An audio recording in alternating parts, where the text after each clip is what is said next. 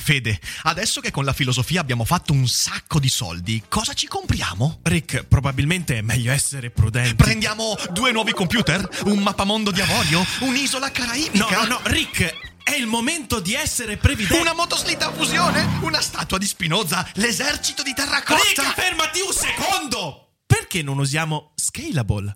Scalable è l'app perfetta per chi vuol conoscere il mondo degli investimenti. Attenzione, investimenti pensati col cervello, non scelte di pancia. Scalable ti mette a disposizione gli strumenti essenziali per costruire una cultura del risparmio, ETF, piani di accumulo, accantonamenti a lungo termine per pensare oggi a quel che potrai fare domani. Scalable è un servizio sicuro e regolamentato con oltre 600.000 clienti e che ti aiuta a comprendere come funziona la finanza usando la testa. E sai qual è il bello? Con Scalable puoi iniziare a investire con solo un euro. Trovi tutti i dettagli in descrizione. Quindi, niente motoslitta fusione? Tra qualche anno, Rick, quando Scalable ci avrà aiutato a far crescere i nostri risparmi. Ok. Per completare Elden Ring si stima che dedicandogli due ore al giorno si debbano trascorrere 49 giorni di gioco. Per Cyberpunk 2077, completando anche le missioni secondarie, siamo a 52 giorni di gioco per due ore al giorno di gioco.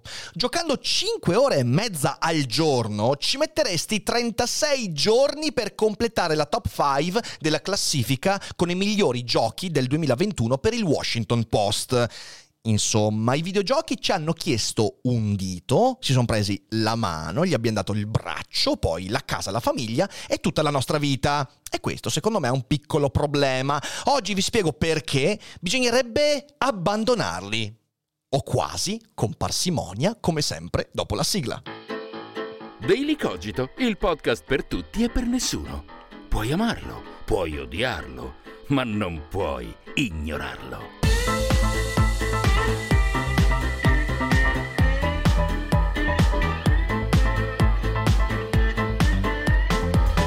Ho abbandonato Elden Ring, perlomeno momentaneamente, con rammarico, con rammarico. Ho sentito senso di colpa, anche perché l'ho fatto in live con voi, ci siamo pure divertiti, però dopo 30 ore di gioco quasi, in cui ancora non ho trovato un barlume di indizio su cosa mi stia raccontando questa storia, ho detto, "Eh, forse ragazzi è meglio fare un bel respiro e fare un passettino indietro. E l'ho fatto con rammarico perché sapete quanto io adori i Souls e un po' di aspettative le avevo, solo che le aspettative sono state sfondate da un gioco troppo vasto.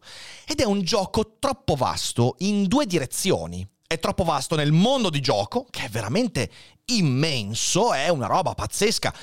E sicuramente, artisticamente, è di una bellezza sconfortante, veramente bello da vedere. Cazzo, è bellissimo! Se Elden Ring fosse un film, pagherei 18 biglietti per andare a vederlo, ok? Però durerebbe 26.000 ore probabilmente, ma artisticamente è bellissimo. È vasto anche nei particolari che sviscera, cioè è vasto nell'approfondimento in cui tu puoi arrivare, eh, nella quest secondaria, eh, nello sviluppo di un personaggio, nella missione di un certo tipo. È vasto, è vasto. A questo aggiungiamo la cripticità dei Souls e la frittata è fatta. È un gioco che non ti permette di giocarci un giorno sì e quattro giorni no. È un gioco che ti impone una continuità, che ti impone qualcosa che, ragazzi, io non posso dargli, almeno in questo periodo. Magari la prossima estate, quando farò un mese di pausa, due settimane le dedico ad Elden Ring, sacrificando il mio matrimonio. No, spero di no. Però mi sono reso conto che non è un gioco per casual player e su questo è una critica che possiamo tranquillamente fare. Già vedo le mani alzate di chi dice "Eh no, ma a me Elden Ring è piaciuto". Sì, certo, certo, perché avevi quel centinaio di ore da dedicarci, perché hai potuto farlo continuativamente, perché non hai magari non hai hai sacrificato altre cose e va benissimo, eh. Però mi sono chiesto sacrificare Elden Ring è un mio problema? Ecco, la risposta secondo me è No, e oggi vorrei fare un bel approfondimento su questo perché secondo me è un problema del mondo dei videogiochi, ma non voglio correre troppo, anche perché prima di qualsiasi altra cosa voglio annunciare una cosa bella. È online il nostro nuovo sito. Guardate che figata che è il nostro nuovo sito, il sito di dailycogito.com. Voglio fare un applauso di cuore a Valerio Norval che ha prodotto questa roba bellissima e che è tutto quello che ci serve perché c'è dentro la biografia, i libri, gli eventi, c'è persino un blog dove potete anche trovare alcuni dei testi delle newsletter, eh, ci sono tutti i contatti con il form da compilare, eh, c'è la programmazione con Daily Cogito, con tutto quello che facciamo su Daily Cogito, poi vedrete ancora questa è una versione ancora non definitiva perché avrete delle cose un po' più mm, catchy, come dire, insomma è proprio bello. E poi andando agli eventi, soprattutto potete andare nella sezione eventi e trovate tutti l'elenco e anche la vista del mese che vi permette di andare a eh, mettere nel vostro calendario l'evento che vi interessa, a Milano, da qualche parte, insomma. Eh, ecco qua, vedete, state vedendo, ve lo sto facendo vedere Fede, eh, se uno vuole andare per esempio a vedere quanti giga pesa Dio il 12 aprile a Bologna, venite, perché, ah no, forse mi sa che i posti sono già esauriti, comunque uno può andare qui, può prenotare il biglietto e può anche aggiungere Google Calendar. Oltre a questo trovate il link per la newsletter, trovate eh, la mia biografia, trovate i link per tutti i libri e parlando di tutti i libri, Manca poco, mancano 5 giorni ragazzi per l'uscita di Seneca tra gli zombie, il mio nuovo libro targato Feltrinelli, è un saggio di filosofia, è un saggio che parla della sopravvivenza all'incertezza contemporanea, è un libro che parla soprattutto della morte, che parla dello zombie contemporaneo, che non è quello di Romero, ma è lo zombie che non riesce a usare il cervello per farsi una propria idea sul mondo, ed è un libro molto ricco che io spero apprezzerete, mancano veramente pochi giorni, potete già preordinarlo su Amazon, su IBS, sul sito di Feltrinelli, e non vedo l'ora di portarvelo in giro dappertutto. Partiamo con Schio, il 7, 7 aprile, il giorno dell'uscita, alle 21 al Fiber Box, a Schio, lo trovate sulla sezione eventi del sito, e poi il 13 aprile a Vicenza, presso Libreria Galla, e poi arriveranno tante altre date. Nelle date che trovate sul sito, negli eventi, a tutte le date successive al 7 aprile, potete trovare anche agli spettacoli il mio libro, quindi c'è questa possibilità e non vedo l'ora perché ci ho sudato 28 camicie, è un libro a cui tengo molto, è un libro che mette insieme gli ultimi due anni di Daily Cogito più tutto quello che ci aspetta perché c'è tanta roba nuova e quindi sono molto molto eccitato. Mi raccomando, date un'occhiata ai link in descrizione, pigliatevelo e poi ne parleremo abbondantemente. Ma adesso torniamo alla nostra trasmissione. La settimana scorsa su Feed abbiamo approfondito un articolo. Ah, Feed, Ascoltatevelo cazzo! Va in live su Twitch ogni giorno dal lunedì al venerdì alle 12 e poi il giorno dopo finisce sulle piattaforme di podcast Spotify, Apple Podcast e Amazon Podcast Music, non mi ricordo neanche, quindi recuperatevelo perché Feed merita. Dicevo, su Feed abbiamo approfondito un bell'articolo del Washington Post e in questo articolo che metto sotto in descrizione si dicono alcune cose interessanti. In primo luogo che i giochi stanno diventando sempre più grandi da ogni punto di vista, grandi in senso senso di metratura degli open world, grandi in senso di approfondimento delle storie, grandi in senso di tempo richiesto per essere completati. E gli sviluppatori preferiscono sviluppare 4 DLC da aggiungere a un gioco già molto vasto che non partire ex novo con un altro gioco, ovviamente. E che il tempo richiesto per giocare è ormai vampiresco.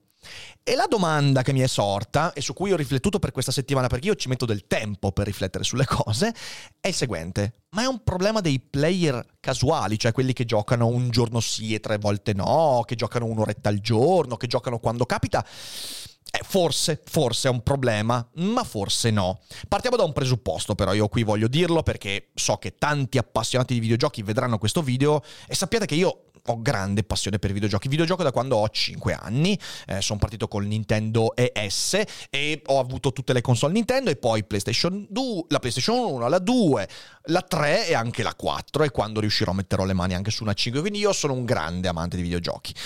Perciò presupposto, in questa epoca la scelta videoludica è enorme e questo è una cosa genuina, cioè non è che il player casuale non abbia alternative Assolutamente. Io oggi posso individuare un sacco di giochi da casual player, giochi brevi, contenuti, giochi che non richiedono tutto questo tempo, quindi nessuno vuole dire che non ci siano alternative, ma la tendenza a ingigantire i giochi mi pare piuttosto contagiosa e sta fagocitando il tempo dei giocatori e quindi anche il mercato. Cioè l'incentivo che il mercato sta portando è quello a fare proprio così, a sviluppare giochi vasti che vampirizzano il tempo e che in qualche modo diventano immersivi in un modo che potrebbe essere molto molto dannoso.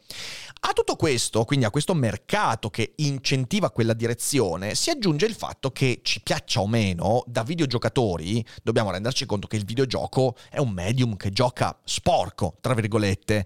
In primo luogo perché si rivolge in massa a persone molto giovani. Il mercato videoludico in larghissima parte si rivolge a persone di 12, 13, 14 e 15 anni. E questo è una questione importante perché significa che anche i giochi che si rivolgono ai trentenni, ce ne sono per trentenni, non lo so. C'è un Gilf Simulator, no, sto, sto scherzando, sto scherzando, però dicevo, anche i giochi che escono per i trentenni cosa ho detto? Anche i giochi che si riferiscono ai trentenni subiscono l'influenza di questo tipo di, di peso, è inevitabile. Ehm, in secondo luogo, il videogioco gioca sporco perché fa dell'immersività emotiva il suo grimaldello, quindi entra nella vita emotiva delle persone molto di più rispetto a altri medium. Anche i libri eh, arrivano a livello emotivo, ma non avendo l'immersività che ha un videogioco, beh, la capacità di distaccarsi da un libro è sempre molto, molto molto più disponibile al lettore che non al videogiocatore. E in terzo luogo, eh, gioca molto sulla delusione della realtà e in questo voglio consigliarvi di vedere l'ultimo video di Marco Merrino su Genshin Impact, gioco che citeremo durante questa puntata e che descrive molto molto bene. Ricordiamoci che soprattutto negli ultimi due anni, da quando la pandemia è cominciata, eh, la delusione della realtà è diventato uno dei, dei, dei delle motivazioni più forti ad andarsene in altri luoghi. Ok, eh, Facebook ha lanciato meta in questo periodo non casualmente, ma perché si rende conto che c'è un vastissimo pubblico che adesso vuole molto di più un luogo che non porti con sé le delusioni che la realtà ci ha posto di fronte. Ecco, il giocatore spesso chiede sempre più tempo da passare in un mondo di evasione. E, e questo è un problema, perché dall'altra parte, se prendo la letteratura, la terra di mezzo di John Tolkien a un certo punto finisce. Le Midlands di Elden Ring, virtualmente, no. Eh, I mondi di World of Warcraft, virtualmente, no. Cioè il giocatore quando inizia a leggere Tolkien, scusatemi, il lettore quando inizia a leggere Tolkien sa che a un certo punto finiranno le pagine o finiranno i libri o finirà comunque questa esplorazione e questo è il quid della creatività che poi gli porta a immaginare ciò che c'è al di fuori. Nel videogioco questa cosa manca sempre di più perché Elden Ring io posso immaginare 25 DLC. E quindi cerchiamo di ragionarci partendo da una domanda. È vero che il videogioco è sempre meno gioco e sempre più videorealtà? Per capire dove ci porta questa domanda, ci porta molto a fondo nella tana del bianconiglio, quindi state bene allerta. Proviamo a chiederci prima di tutto che cos'è il gioco. Se dovessimo trovare una definizione di gioco, il gioco è quella dimensione di finzione che è separata per definizione dalla vita reale. Cioè un gioco sta a fianco della vita reale. Non è esattamente un sottinsieme, perché il gioco mi permette di fare cose, pensare cose, immaginare cose che nella vita reale non potrei fare, dalla magia all'invenzione di linguaggi, alla creazione di mondi, quindi il gioco è a fianco della mia vita reale. Sono intersecati però perché il gioco, attraverso la sua connotazione laboratoriale, mi permette di sperimentare, apprendere cose e quindi portarmele nella vita. Faccio un esempio. Quando gioco a un gioco di ruolo, che ovviamente è molto diverso dalla realtà perché magari è un gioco che si svolge nell'universo di DD e quindi ci sono maghi, folletti e un sacco di roba incredibile. Certo, anche qui nella realtà ci sono maghi e folletti, ma sono altre cose, ok? Eh, non, non, andiamo ad approfondire. Eh, dicevo, eh, io attraverso quella finzione, che è letteralmente un laboratorio di immaginazione, posso anche imparare cose su di me e sugli altri che posso portare anche nella vita reale è letteralmente un laboratorio ed è il gioco uno svago che ti esenta dal peso della realtà. Per questo si parla di evasione, perché se io nel gioco ammazzo qualcuno, non finisco in galera, se non nel gioco. E questa è l'evasione è la funzione catartica di cui parlava Aristotele nella letteratura, nel teatro. Okay? Il fatto che nella letteratura ci si scateni nella violenza non è un male, è una catarsi che mi permette di ripulirmi da quell'aspetto per non portarlo nella realtà, oppure posso imparare delle cose nel gioco da portare nella realtà. Ok, in questo connubio questo significa che è un'evasione. Ora, abbiamo parlato di gioco e di realtà. Cos'è che contraddistingue la realtà in questo senso? Sto facendo delle semplificazioni, ma è per entrare nel discorso vero. Beh, la realtà è contraddistinta da alcuni concetti quali, per esempio, quello di dovere. Io ho dei doveri nei confronti delle mie relazioni, delle amicizie, di me stesso. Ho delle cose che devo fare nella realtà perché se non le faccio ci resto secco. Il dovere è il dovere di prendersi cura di sé. Devo mangiare, devo essere sincero, devo evitare di truffare un altro perché questo dovere porta conseguenze quando non viene rispettato. La realtà porta quindi responsabilità. Le mie azioni hanno conseguenze di cui sono responsabile nella realtà, perché la catena causale che ha portato a un determinato evento può sempre essere ripercorsa fino a mostrare che sono io ad aver dato vita a quella catena causale e quindi ne sono responsabile. E poi la realtà eh, non è ritrattabile, non è, è irrimediabile. Se io uccido qualcuno nella realtà, il rammarico che ne consegue non mi permetterà di riportarlo in vita. Siamo mica tutti Gesù e Lazzaro qua, ok? Che è un gran videogioco di 2000 anni fa. In realtà, nella realtà, c'è l'irrimediabilità. Scusatemi per questo finto gioco di parole. Nel gioco, tutte queste cose vengono sovvertite. Nel gioco non c'è un dovere, c'è una maschera. C'è un dovere soltanto nei confronti delle regole del gioco, cioè devo seguire le regole del gioco perché altrimenti sono al di fuori del gioco, ma fin tanto che rispetto le regole del gioco eh, non c'è un dovere diretto, c'è una maschera. Il gioco è ricorsivo, cioè posso ripetere le cose, le quali nel gioco sono anche molto spesso fini a se stessi fine a se stesse, art for art's sake, avrebbe detto il buon Oscar Wilde. Quindi io gioco per il piacere di giocare, questa ricorsività è parte integrante di quello che è il gioco. Quello che faccio nel gioco rimane nel gioco, il Fight Club. Quello che succede nel Fight Club rimane nel Fight Club e poi tutto va in merda quando il Fight Club esce dal Fight Club, infatti. E poi nel gioco tutto è ritrattabile. Se muoio a Dark Souls, you died eh, riparto dal fuocherello. Se qualcuno mi tira un colpo di spada qua nella realtà, faccio fatica a ritrattare, faccio fatica a recuperare, non mi risveglia un fuocherello, ok? Quindi ci sono delle differenze intrinseche. Poi si potrebbe spingere molto più il ragionamento, ma lasciamolo lì così. Il punto è che con il gioco che è sempre meno queste cose che ho elencato, sempre meno maschera, sempre meno ricorsione, sempre meno ritrattabilità, il confine con la realtà è sempre meno chiaro. Senza limite. Eh, allora, la salsa tonnata, ecco il latte senza lattosio, poi l'olio di arachidi. Vediamo, dove sono le Rick, patatine? che ci fai qui? Ehi, beh, Fede, faccio la spesa. Ma dai, i filosofi fanno la spesa adesso. Eh sì, sai, anche i filosofi fanno la spesa. Ma poi, da MD. Certo, MD è la catena che trasforma il concetto di discount. MD riesce a unire la convenienza ad una proposta di alta qualità, eccellenze italiane, prodotti di prima scelta, il tutto con un occhio rivolto sempre al consumatore. Insomma, un filosofo prima di tutto vuole fare la spesa dove i buoni valori sono al primo posto. Quindi vengo sempre da MD. Scarica sul tuo dispositivo l'applicazione MD SPA, dove puoi scoprire tutti i vantaggi di MD non esiste gioco. Senza disinteresse, evasione, non esiste gioco.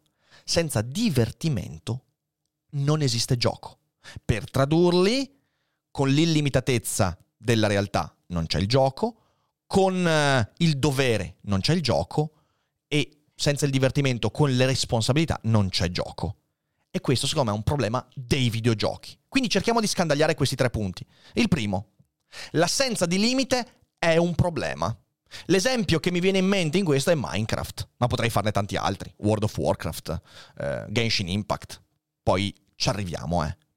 La letteratura funziona perché l'autore è necessariamente limitato da alcuni aspetti fondamentali della realtà in cui produce il libro che scrive. Il limite in letteratura è fondamentale, ovvero ciò che sta fuori dalla storia che uno racconta è sempre incommensurabile rispetto a ciò che sta dentro. Per quanto il Signore degli Anelli sia un testo enorme, anzi, mettiamo insieme tutto il corpus dei libri tolkieniani, sia una roba enorme. Tenete conto che di Tolkien si dice che nel suo archivio ci siano, si, si siano trovate un milione di pagine. Fra disegni, raccontini, eh, però un milione di cazzo di pagine. Significa che questo ha scritto 50 e più pagine al giorno dai 16 agli 83 anni, quindi siamo fuori.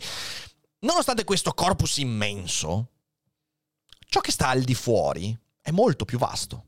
Cioè, io leggendo Il Signore degli Anelli e conoscendo tutta la narrativa, narrativa tolkieniana, posso chiedermi ma qual è stata la politica fiscale di Aragorn?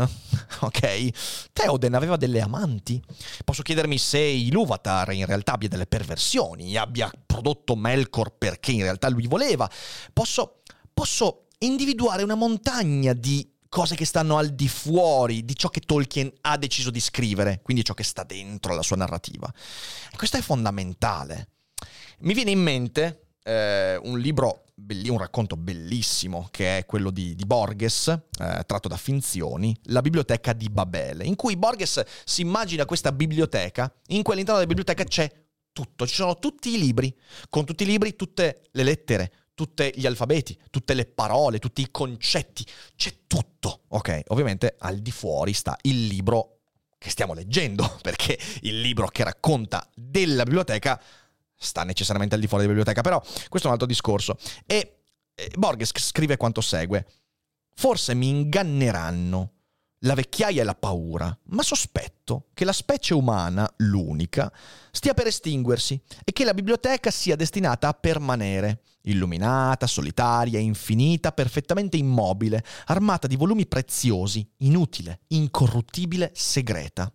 Ho appena scritto infinita, non ho interpolato quell'aggettivo per un'abitudine retorica. Dico che non è illogico pensare che il mondo sia infinito. Coloro che lo ritengono limitato sostengono che in luoghi remoti i corridoi e le scale e gli esagoni possono inconcepibilmente finire, il che è assurdo.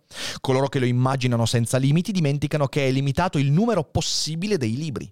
Io mi arrischio a insinuare questa soluzione dell'antico problema. La biblioteca è illimitata e periodica. Se un eterno viaggiatore la attraversasse in qualunque direzione, verificherebbe alla fine dei secoli che gli stessi volumi si ripetono nello stesso disordine, che ripetuto sarebbe un ordine, l'ordine. La mia solitudine si rallegra di questa elegante speranza. Ecco, c'è un'eresia che viene raccontata all'interno della biblioteca di Babele, ed è l'eresia di quelli che vorrebbero che tutto ciò che sta eventualmente al di fuori della biblioteca sia portato dentro la biblioteca. Perché se la biblioteca è illimitata, non può avere limiti, ciò che sta lì fuori è dentro. Ecco, questo descrive molto bene quello che è la creatività umana. È un racconto satirico quello di Borges, perché Borges ti, sta dicendo non esiste alcun libro illimitato, il libro vive in virtù di quello che sta fuori del libro, non quello che sta dentro e viene raccontato. Cosa vuol dire questo nell'ambito che stiamo discutendo? Vuol dire che la tentazione del completismo, cioè la tentazione di far sì che la propria opera includa tutto, tutto quello che potrei immaginare, è l'anatema degli autori. Noi tutti quando scriviamo vogliamo metterci dentro tutto perché non vogliamo, ess- non vogliamo, essere fraintesi, non vogliamo che rimanga un non detto, non vogliamo che rimanga un sospeso. Eppure poi sei limitato. Sei limitato prima di tutto dal fatto che il linguaggio di per sé non è un elemento completo, perché c'è molto più al di fuori del linguaggio di ciò che sta nel nostro linguaggio. Questo è il motivo per cui io eh, contesterò sempre ad autori come J.K. Rowling il loro tentativo di essere completisti, cioè di continuare a aggiungere eh, il suo di fatto il suo account Twitter può essere visto come una continuazione dei suoi libri ormai, perché nei suoi tweet tu trovi gente che gli chiede "Ah, ma mi spieghi, mi spieghi che, mal- che malattia venerea c'aveva Ron Weasley?" E lei fa "Eh, Ron Weasley aveva sicuramente la gonorrea perché c'è una storia familiare particolare" e via dicendo. Eh, adesso sto facendo delle battute, però eh, la Rowling è colpita dal fatto che colpita negativamente dal fatto che la sua opera è limitata, che i sette libri di Harry Potter quelli sono. E che al di fuori, quello che può immaginare il lettore è molto più vasto rispetto a ciò che c'è dentro. Ecco, l'autore deve sempre resistere a questo aspetto. Il videogioco promette la mancanza di limite come nessun medium, nessun medium finora. Io posso immaginare, posso pensare a un gioco che come la biblioteca di Babele sia illusoriamente infinito e in cui perdermi indefinitamente. L'esempio che abbiamo citato prima è World of Warcraft. È un videogioco che io posso pensare che fra cento anni sia mille volte più vasto di quello che troviamo adesso e che sia anche un mondo virtuale in cui trovarci dentro, in cui esplorare tutto quanto, in cui perdersi in questo mondo e anche nei particolari di quel mondo. Perché? Perché il tentativo è quello di imitare esattamente tutta la realtà, proprio come la biblioteca di Babele, che è il sogno dell'umanità di produrre un'opera che sia tutto il mondo, che è esattamente quello che un autore che desidera di dire tutto quello che ha da dire vuole fare. Vuole estendere il mondo della sua letteratura a tutto quanto. Il videogioco può farlo questo, o almeno può dare l'illusione molto concreta io sono convinto che il lettore di un libro debba sempre chiedere in un certo qual modo all'autore del libro di darsi un limite. Perché alla fine sarà la mia immaginazione di lettore a completare l'opera. E l'autore è destinato ad arrendersi alla propria secondarietà. Tolkien e il suo desiderio eventuale, poi non ce l'aveva, ma il suo desiderio eventuale di completare il suo mondo, è meno importante del mondo che ha creato per me lettore, perché io in quel mondo posso vederci molte cose in più rispetto a quelle che Tolkien voleva. Ecco dove nasce la scintilla della creatività, quella che è l'ispirazione che ci porta a scrivere dalle fanfiction ai libri di Borges. Capite che quel limite è fondamentale? Nel videogioco anche a causa del fatto che la sorgente da cui emerge il videogioco è segregata agli occhi del giocatore, cioè il giocatore non sa leggere il linguaggio che sta dietro quei pixel che lui muove. Ok, anche questo è un punto molto importante. Ecco, nel videogioco questa domanda, questa domanda di, limita, di limite, non c'è più. I videogiocatori non chiedono alle case di sviluppo limitatevi fate una cosa limitata che mi permetta di giocare con l'immaginazione. Un altro esempio mi viene in mente è Death Stranding, ok, un gioco che finisce cinque volte, bellissimo, è straordinario, mi rimarrà nel cuore, però cazzo, cazzo la logorrea, questo autore che deve dire tutto quello che voleva dire e che forse aggiungerà altre 10.000 cose. Ecco, per il giocatore il gioco non ha più un limite intrinseco. Il limite intrinseco è invece una cosa interessante e importante per il gioco di qualsiasi tipo. Nel videogioco mi viene in mente l'idea di rompere il gioco quando nei miei 9-10 anni cercavo di rompere i confini invisibili di Mario 64, Super Mario 64. Quando qualcuno si ricorderà, intorno al castello c'erano queste colline e oltre le colline che cazzo c'è? Tu escogitavi 10.000 modi per saltare oltre le colline e non ci riuscivi perché c'era un muro invisibile tutti i tentativi di rompere il gioco. Oppure, ve lo ricordate, eh, l- l- il mondo dei fantasmi, in cui c'era questa, gra- questa grata enorme e tu salivi fino in cima alla casa dei fantasmi per riuscire a fare il salto oltre la grata e... Pam, parete invisibile. Oh, sì, perché il gioco lì ti stava dicendo che c'è un limite. Certo, era un limite tecnologico che oggi non c'è più, non c'era abbastanza spazio nella cartuccia per fare un mondo più grande, però era fondamentale, perché quello era un punto di creatività, Ma oggi il gioco non ha più un limite intrinseco perché si dipana spontaneamente sotto i piedi virtuali del giocatore e non lascia più al fruitore spazio di immaginazione perché qualunque cosa immaginerai giocando ad Elden Ring, Elden Ring ti darà sempre qualcosa in più. Non c'è più il giocatore che può sapere qualcosa in più del gioco rispetto all'autore. Io del Don Chisciotte so qualcosa di più rispetto a Cervantes. Sapete perché? Perché oltre a Cervantes, io ho 500 anni di storia, di interpretazioni, di letture che dicono qualcosa in più sul Don Chisciotte, che lo sviscerano, me lo mostrano da tanti punti di vista. E poi ci sono io, che grazie ai limiti del Don Chisciotte posso raccontare, immaginare tutto ciò che sta intorno. Nel videogioco, nel videogioco questa cosa virtualmente viene eliminata, perché fra 500 anni Elden Ring ora la faccio grossa, potrebbe non essere lo stesso Elden Ring di oggi, perché ci saranno 27.000 DLC.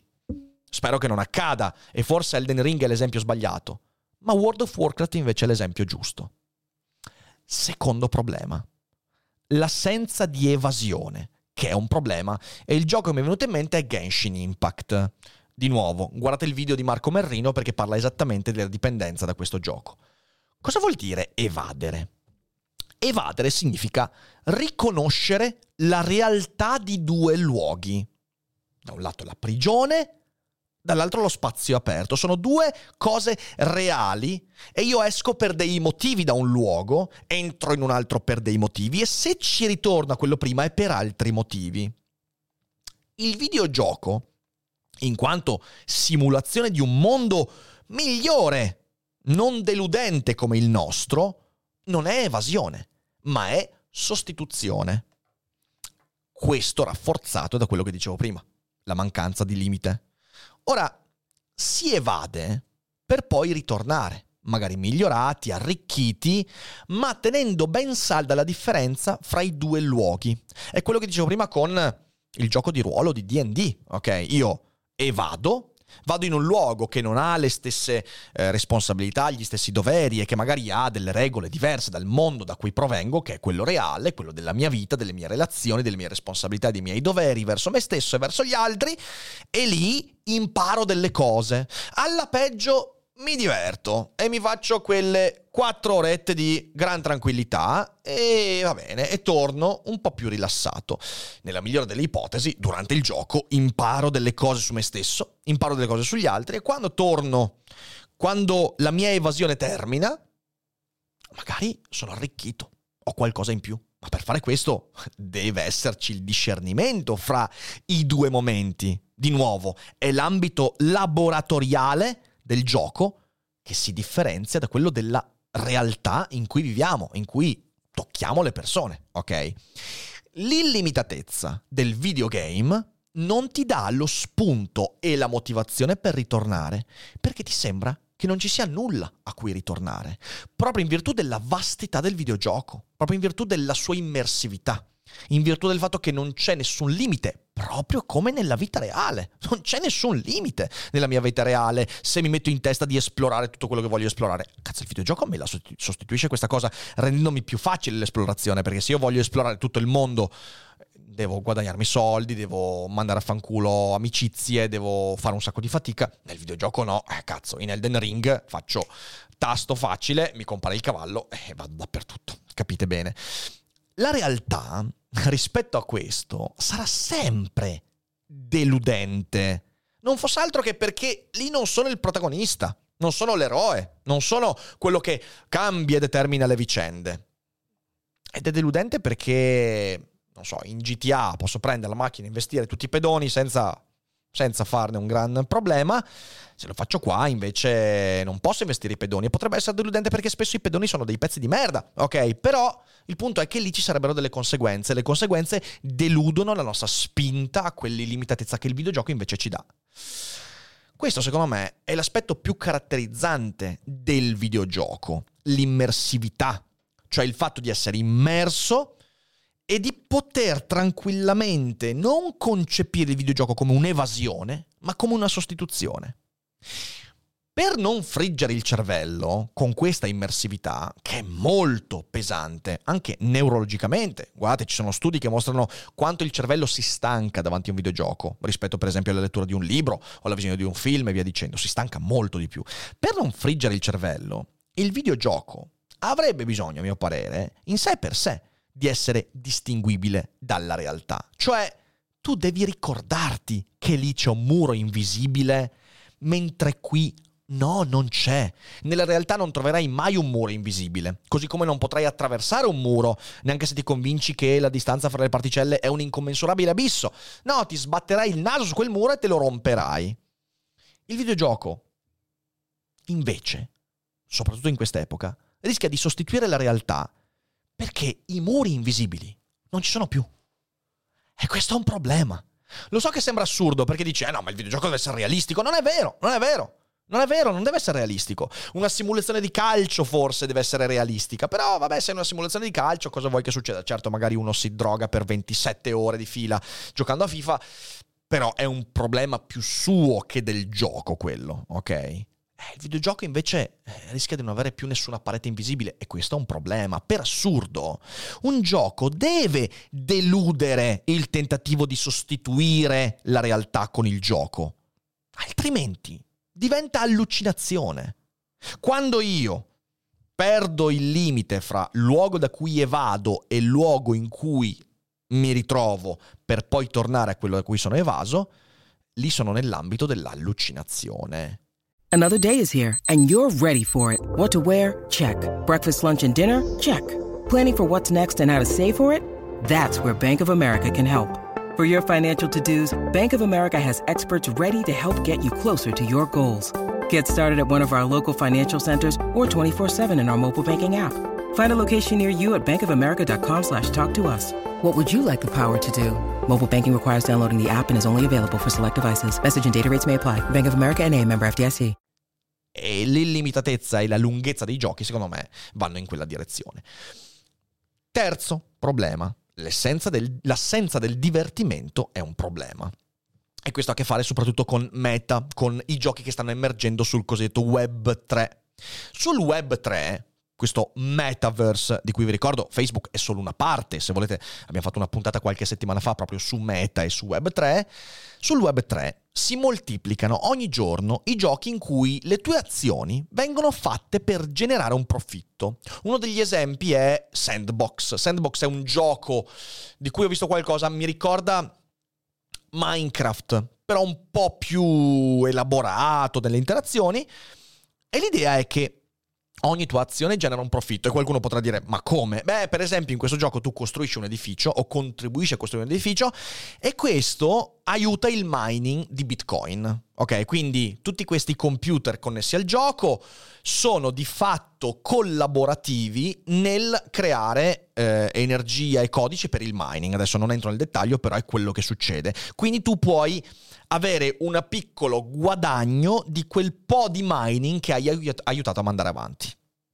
Questo sta dilagando nel Web 3, anche perché è un modello di business che può veramente far fare i soldi ai produttori, a, ai miners e anche agli sviluppatori, ragazzi.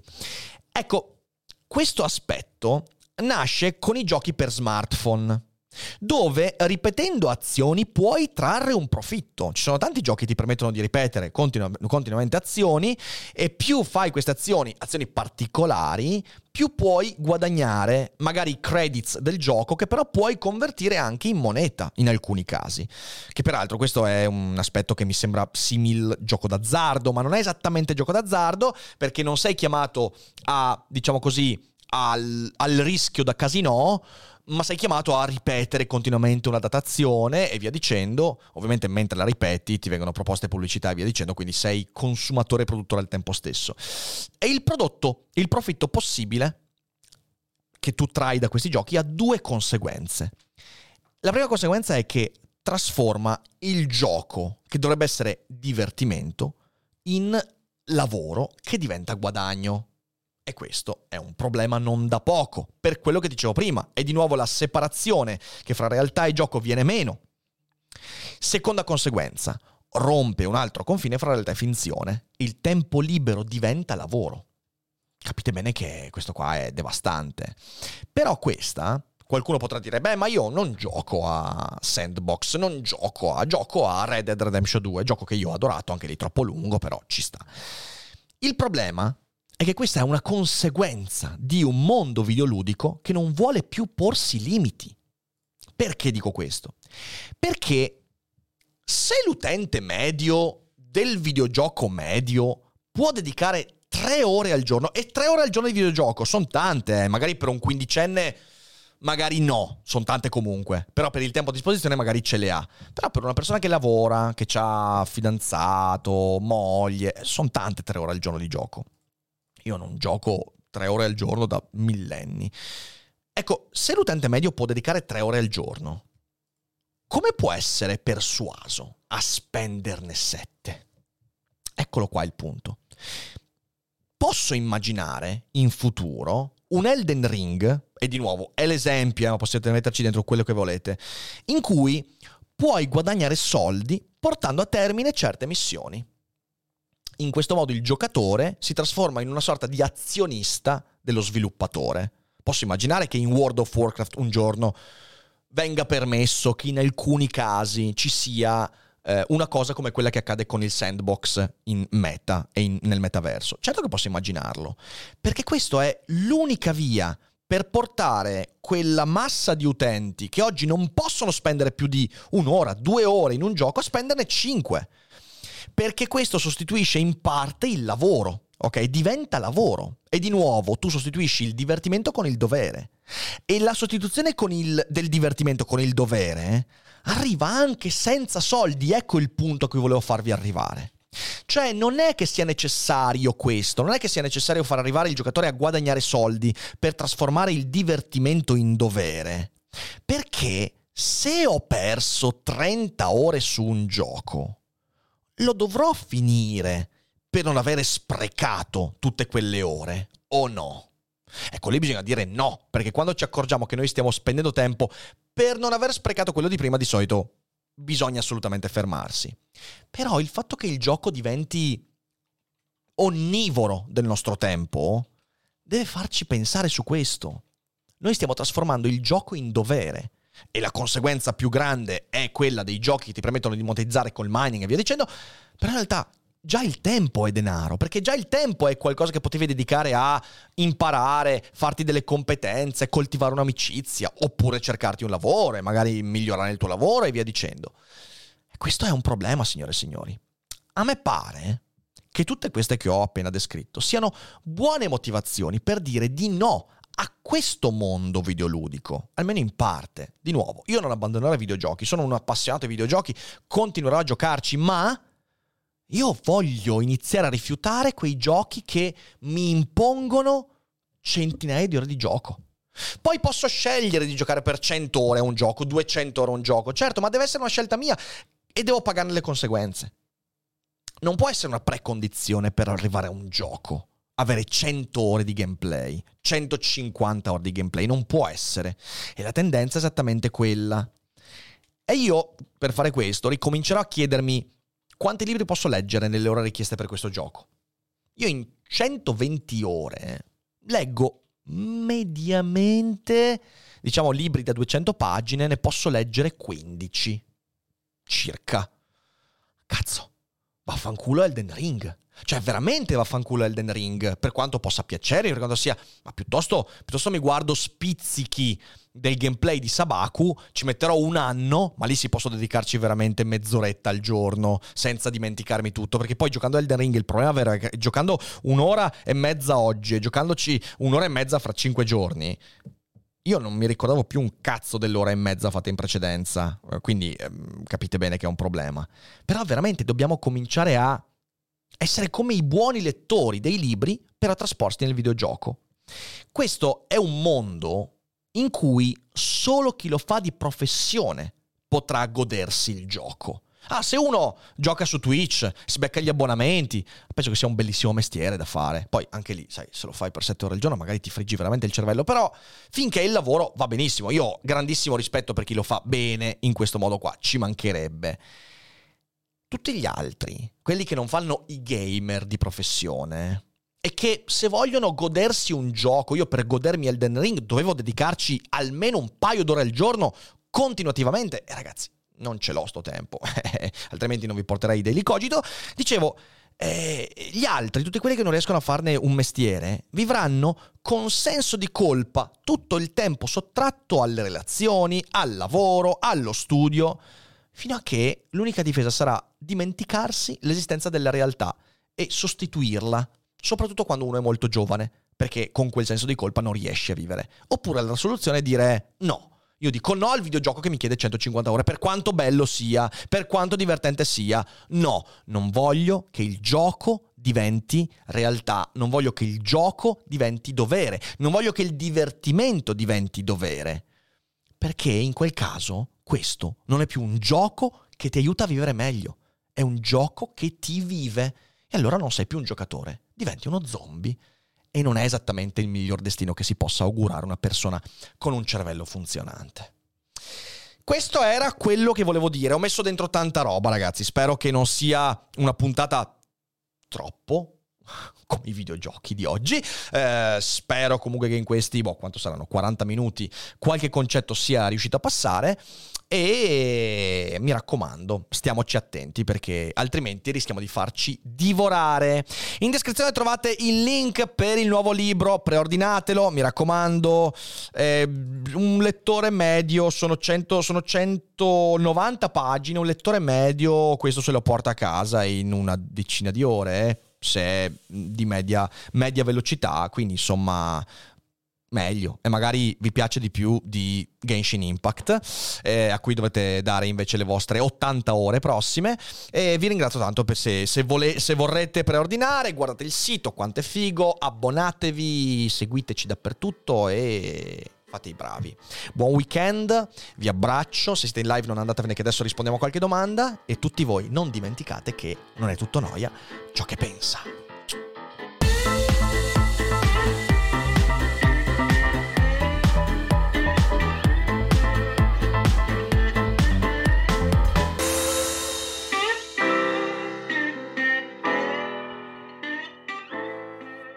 Hiring for your small business? If you're not looking for professionals on LinkedIn, you're looking in the wrong place. That's like looking for your car keys in a fish tank. LinkedIn helps you hire professionals you can't find anywhere else, even those who aren't actively searching for a new job but might be open to the perfect role. In a given month, over 70% of LinkedIn users don't even visit other leading job sites. So start looking in the right place. With LinkedIn, you can hire professionals like a professional. Post your free job on linkedin.com slash people today.